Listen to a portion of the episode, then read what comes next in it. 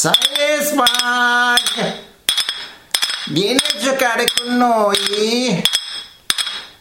Science Mug! Vieni a giocare con noi! Science Mug! Vieni a giocare con noi!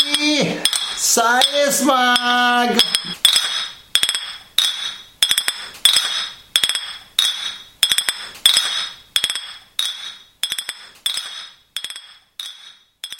Oh! Oh! Un saluto che profuma di bresaola candita e rose alla cannella tatuate su pelli ambrate di schiene cosparse di aloe ed essenza di foglie di glicine, a te, commilitone della rete che sfrucugli frenetico il web alla ricerca di tartufi di simpatica informazione scientifica. Benvenuto al terzo podcast di Science Mug punto com, scritto Science Mug punto com, il blog che parla di scienza, canticchia filastrocche armene del quarto secolo mentre salta la corda indossando stivali di pongo con vertiginosi tacchi a spillo e anche un po' a spirale discendente in un vortice di melasse ed euforia da iperazotemia alla gianduia e cesellati i tacchi, e anche impreziositi con briciole di marzapane e asparagi placcati oro. Ora, essendo io un blog, tra l'altro mi puoi trovare anche su Twitter all'account chiocciola ScienceMug, ho le ascelle io blog, ma non la laringe, quindi non posso parlare, ragione per cui per poter fare il presente podcast ho preso un umano con un cervello che sta al genio come un Commodore VIC venti sta a un supercomputer del CERN, e l'ho messo sotto il mio controllo, sto umano, tramite un rito wireless voodoo di origine incerta. Eh, detto ciò, caro ascoltatore e deliziosa podcastatrice, eh, in questa puntata ti racconterò una storia di predazione, pesciolini ma soprattutto pescioline tropicali d'acqua dolce, dimensione del cervello ed evoluzione! Sigla! Science Mug! Avere un cervello grande aumenta la capacità di sopravvivere ai predatori nelle femmine, ma non nei maschi, di Pecilia reticulata, una specie di piccoli pesci tropicali detti guppi. La scoperta, fatta da un gruppo di scienziati delle università di Stoccolma e Vienna, è riportata sulla rivista scientifica Ecology Letters. Le cose vanno a così.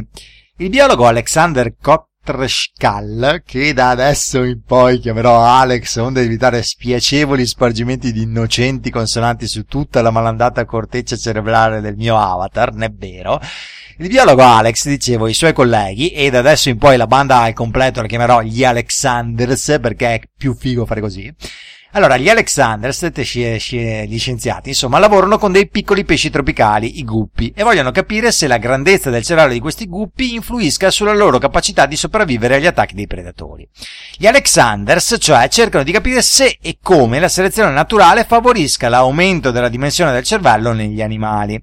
Per fare il loro esperimento, quello che ti racconto oggi, caro feticista della scienza online, Alex e i suoi colleghi scientifici fanno prima incrociare tra loro, in laboratorio, cinquecento guppi provenienti dal fiume Cuare a Trinidad, che è un'isola caraibica a pochi chilometri dalle, di distanza dalle coste orientali della, della Venezuela.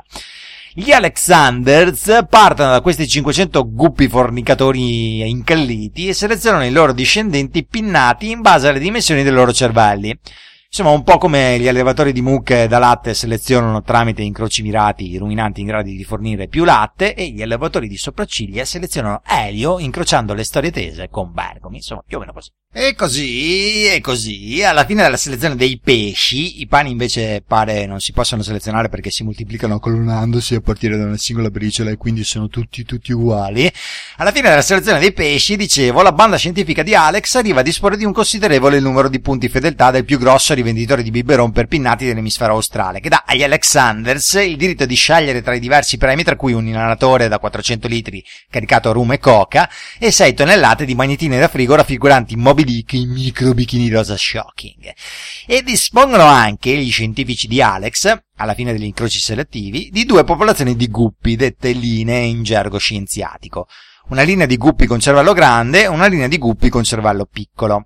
I pesci delle due popolazioni linee selezionate da Alex e colleghi, per capirci, hanno cervelli le cui dimensioni, quando messi in relazione a quella dei corpi dei pesci stessi, variano fino al quattordici per cento. E visto che tutti i gruppi delle linee selezionate da Alex e soci di Camice hanno masse corporee costanti, beh, questo significa, cari miei, che i pesci selezionati dagli Alexanders hanno di fatto cervellini con dimensioni assolute sensibilmente diverse. Quindi, ricapitolando, gli Alexanders fanno l'esperimento di cui parlo oggi usando pesci con cervelli grandi e pesci con cervelli piccoli. Alex e colleghi per il loro esperimento usano quattromilaottocento di questi gruppi, equamente ripartiti tra cervelloni e microcefali, maschi e femmine. I pesci sono tutti adulti, completamente maturi, di età compresa tra i sei e gli otto mesi, e non hanno mai interagito con predatori in precedenza. I pesci sono anche marcati con micro targhette nell'astomero, piazzate subito sotto la pinna dorsale. I guppi cervelloni hanno un segno verde a sinistra e uno rosso a destra. I guppi microcefali, al contrario, hanno il segno verde a destra e il rosso a sinistra. Insomma, tutto regolare. I pescetti sono messi all'interno di un acquario particolare che simula il loro ambiente naturale, cioè fiumi e ruscelli. L'acquario è una vasca circolare di vetro, un anello, con un diametro interno di cinque virgola tre metri e un, un diametro esterno di sette virgola tre metri. L'acquario è diviso tramite dei fogli opachi di P V C in sei sezioni. Le sezioni, che gli scienziati chiamano ruscelli, perché sono dei, di fatto dei ruscelli artificiali, dei piccoli ruscelli artificiali, sono del tutto uguali una all'altra e ciascuna ha una superficie di poco più di tre metri quadrati e ospita ottocento pescetti, anche questi equamente divisi tra maschi e femmine, cervelloni e cervelli mini. Sul fondo di ogni ruscello gli scienziati mettono uno strato di pietrisco colorato. Con il pietrisco gli Alexanders modellano all'interno dei ruscelli aree diverse, aree in cui la profondità dell'acqua varia da mezzo centimetro a quaranta centimetri.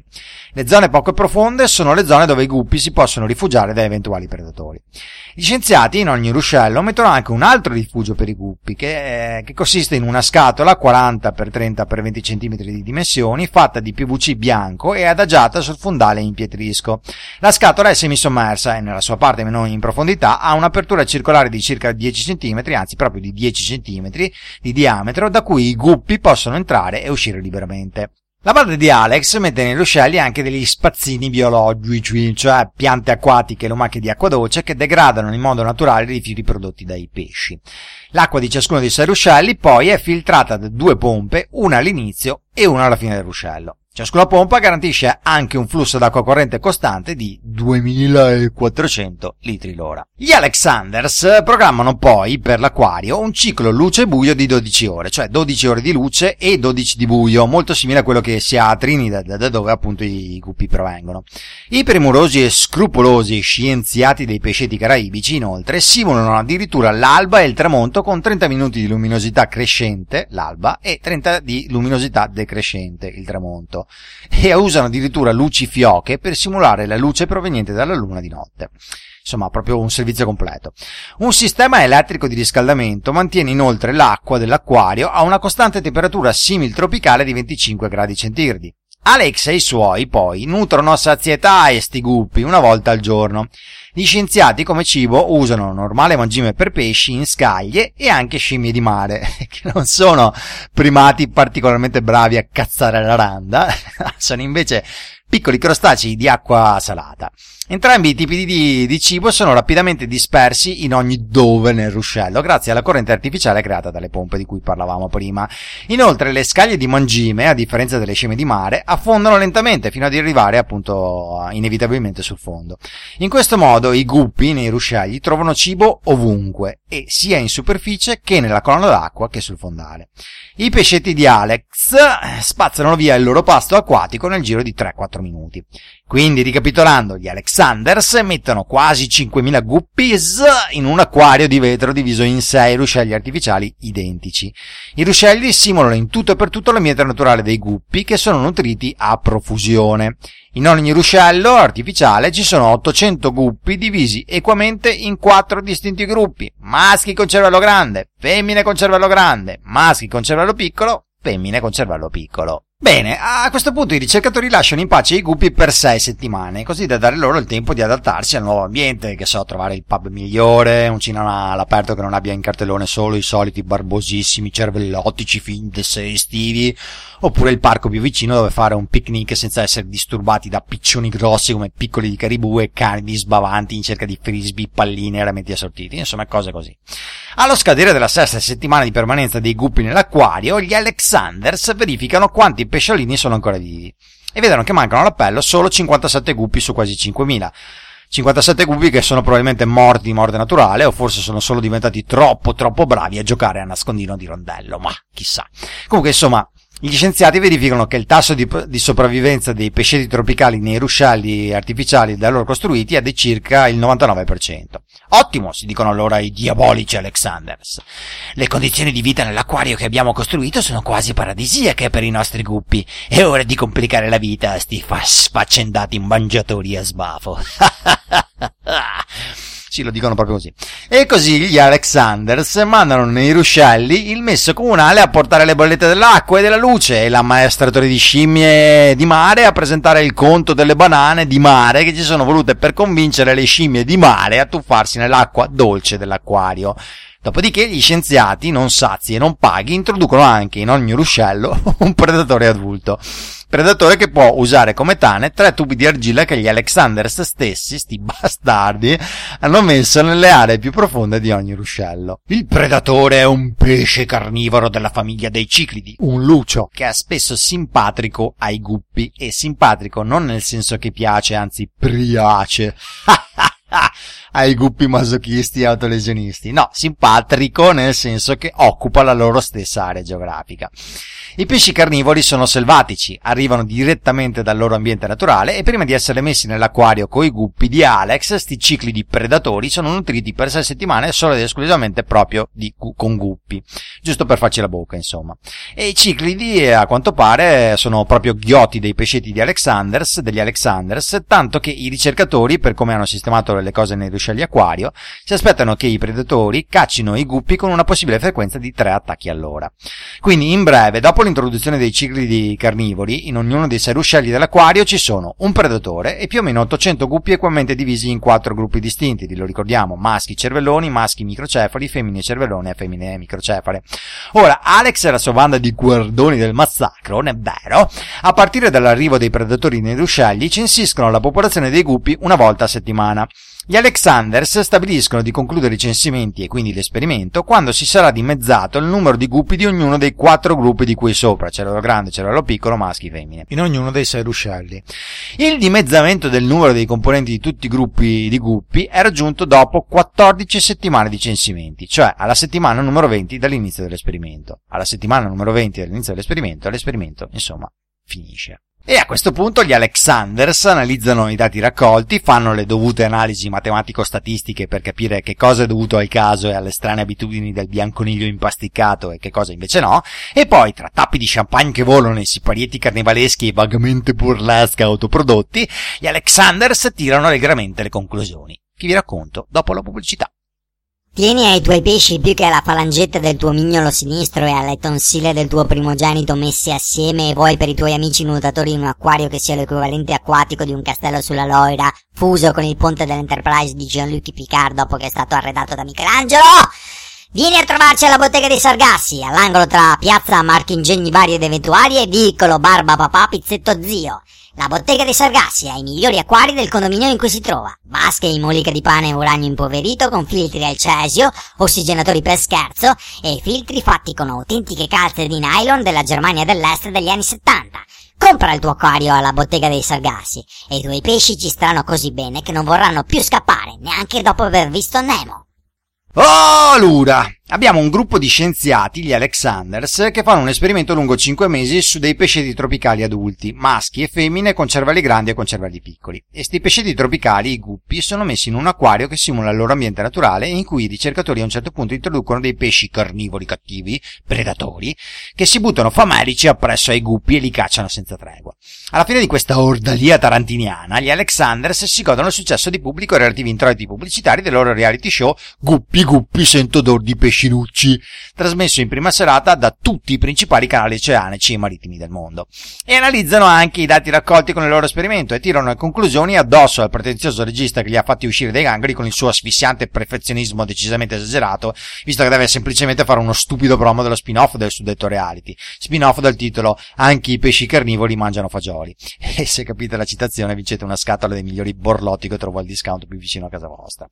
Allora, cosa dicono le conclusioni una volta che regista triste isterico se le sdegnosamente staccate una a una dalla sciarpa di cashmere, se si è licenziato non prima però di disintegrare contro un muro il suo megafono di ebano e pirite in preda a una crisi isterica.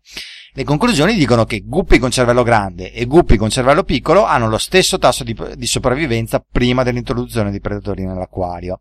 Alex e i suoi scoprono però che, una volta introdotto il predatore, in generale i guppi cervelloni sopravvivono di più dei guppi microcefali. Analizzando i dati in maniera più dettagliata, poi gli Alexanders vedono che le femmine vivono più dei maschi e soprattutto che le femmine cervellone hanno un tasso medio di sopravvivenza del quindici virgola uno per cento superiore alle femmine a quello delle femmine microcefale.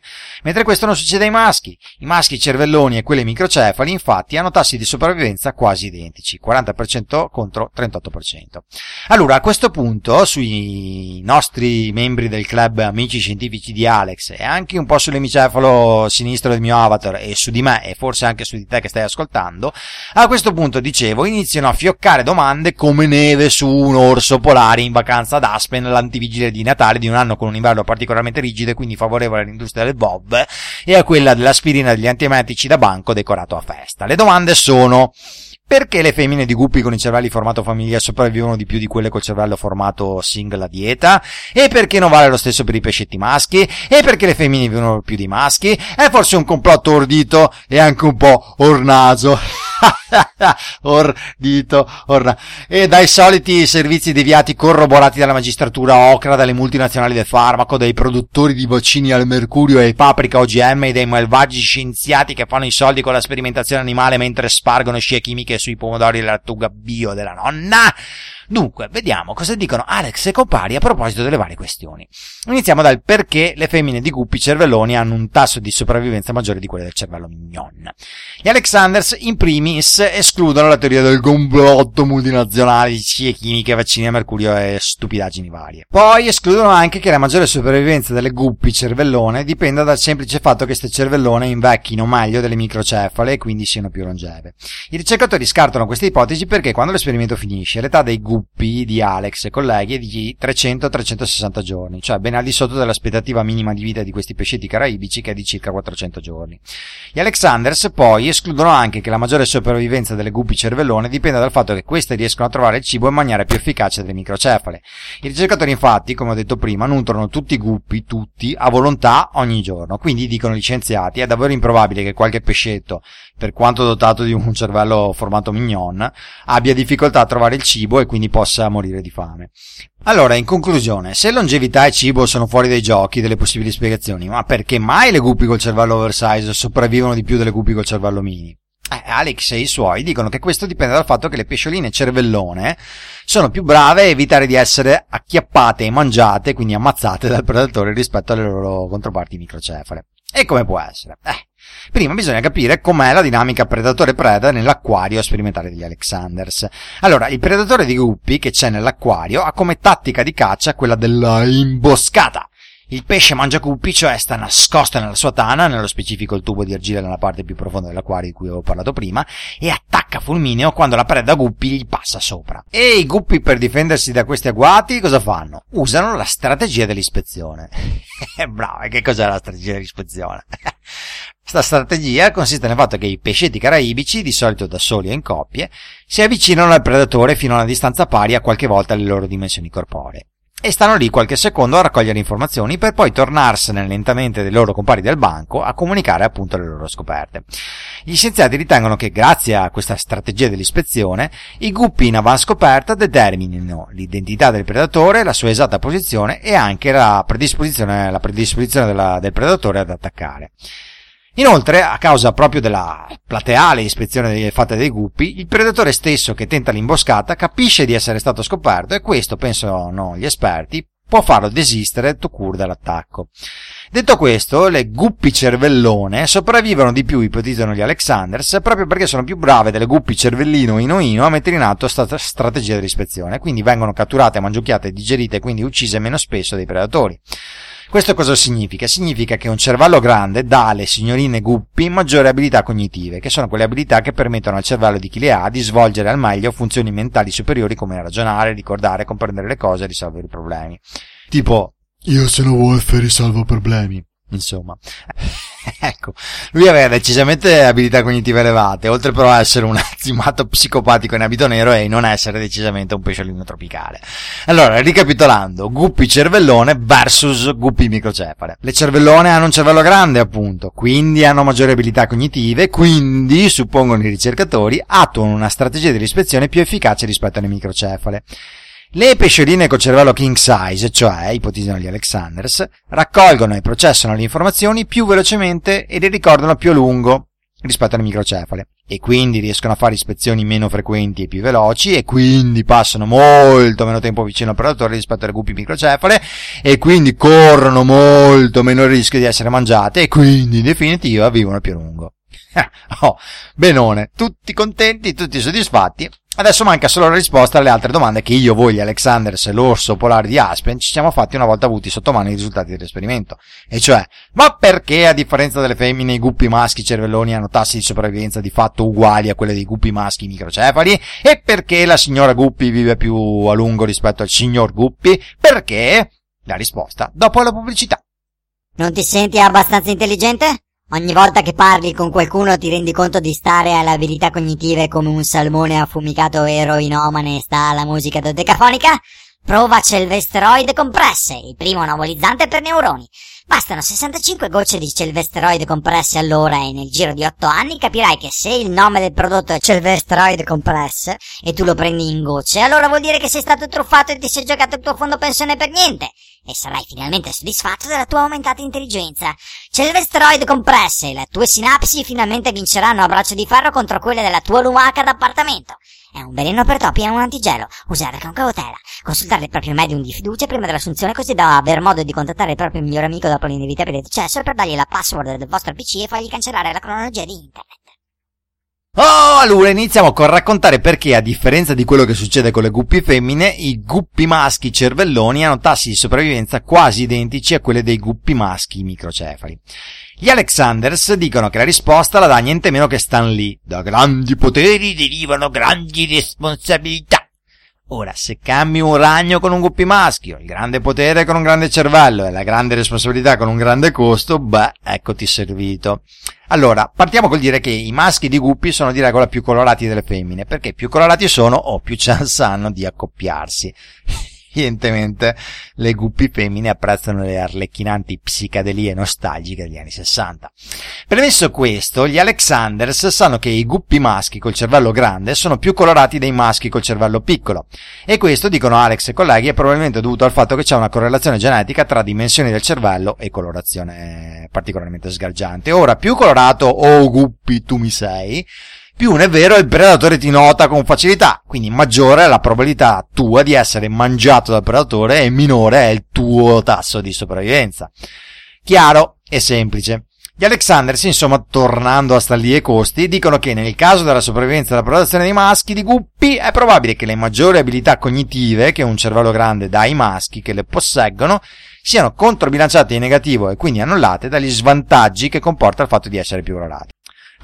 Insomma, puoi essere bravo nella strategia dell'ispezione finché vuoi, ma se sei visibile come un fruncolo palestrato sulla punta del naso di Pinocchio dopo che ha mangiato sette quintali di cioccolato fondente al peperoncino per festeggiare il fatto di aver battuto il record quantico universale di bugie e mezza verità, beh, se sei così colorato e visibile, allora, caro Guppy maschio cervellone, hai la stessa aspettativa di vita di quel rimbambito del tuo compare Guppy maschio microcefalo che si farebbe mangiare anche se il predatore fosse un ottuagenario artritico e comatoso con delle caterate poderose come la colonna sonora di un polpettone hollywoodiano alla Michael Bay sotto acido.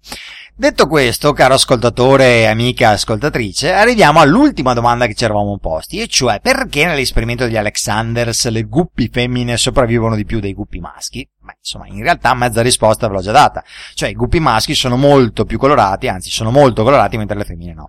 Inoltre le femmine di guppy sono più grosse, nuotano più velocemente, hanno maggiore resistenza dei maschi. Tutte queste caratteristiche quindi avvantaggiano le signore pescioline, cervello o non cervello, nella lotta contro i predatori.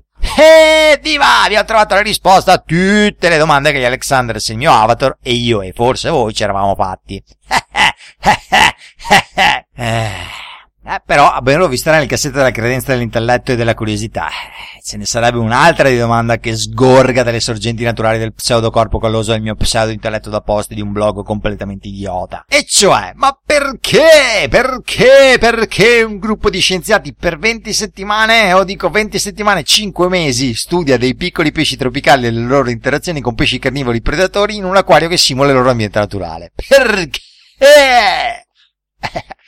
Risposta è perché gli eroici etiofili Alexanders vogliono capire se e come la selezione naturale favorisca i cervelli grandi, e quindi gli scienziati cercano di scoprire come le dimensioni del cervello favorisca la fitness, dove per fitness non intendo il fatto di avere pinne dorsali scolpite e pinne caudali rese toniche e provocanti da migliaia di squat. No, dove per fitness intendo la capacità di un essere vivente di sopravvivere fino all'età in cui è in grado di riprodursi e generare una prole vitale che si possa a sua volta riprodurre.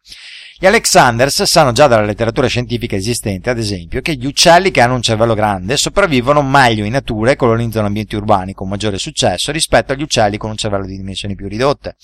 Specie di uccelli, mammiferi e rettili con cervelli grandi poi si adattano meglio alle loro, delle loro controparti con cervelli piccoli quando sono introdotti in ambienti per loro nuovi.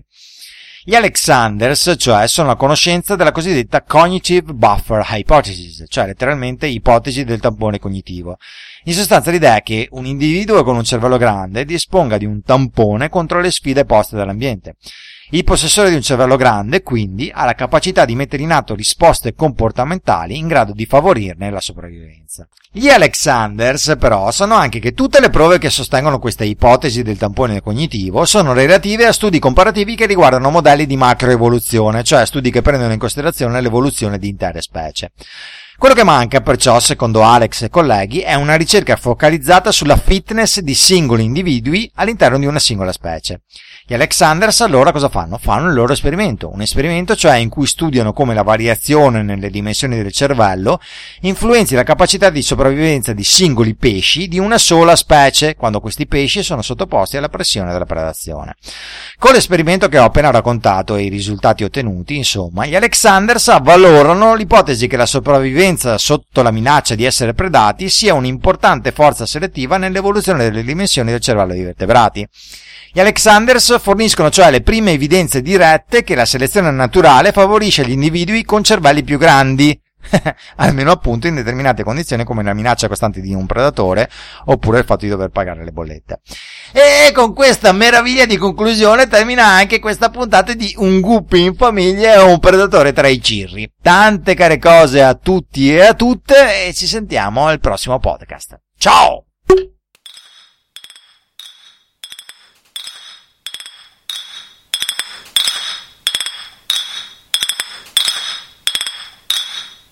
Science Mug, vieni a giocare con noi. Science Mug, vieni a giocare con noi. Science Mug, vieni a giocare con noi. Science Mug.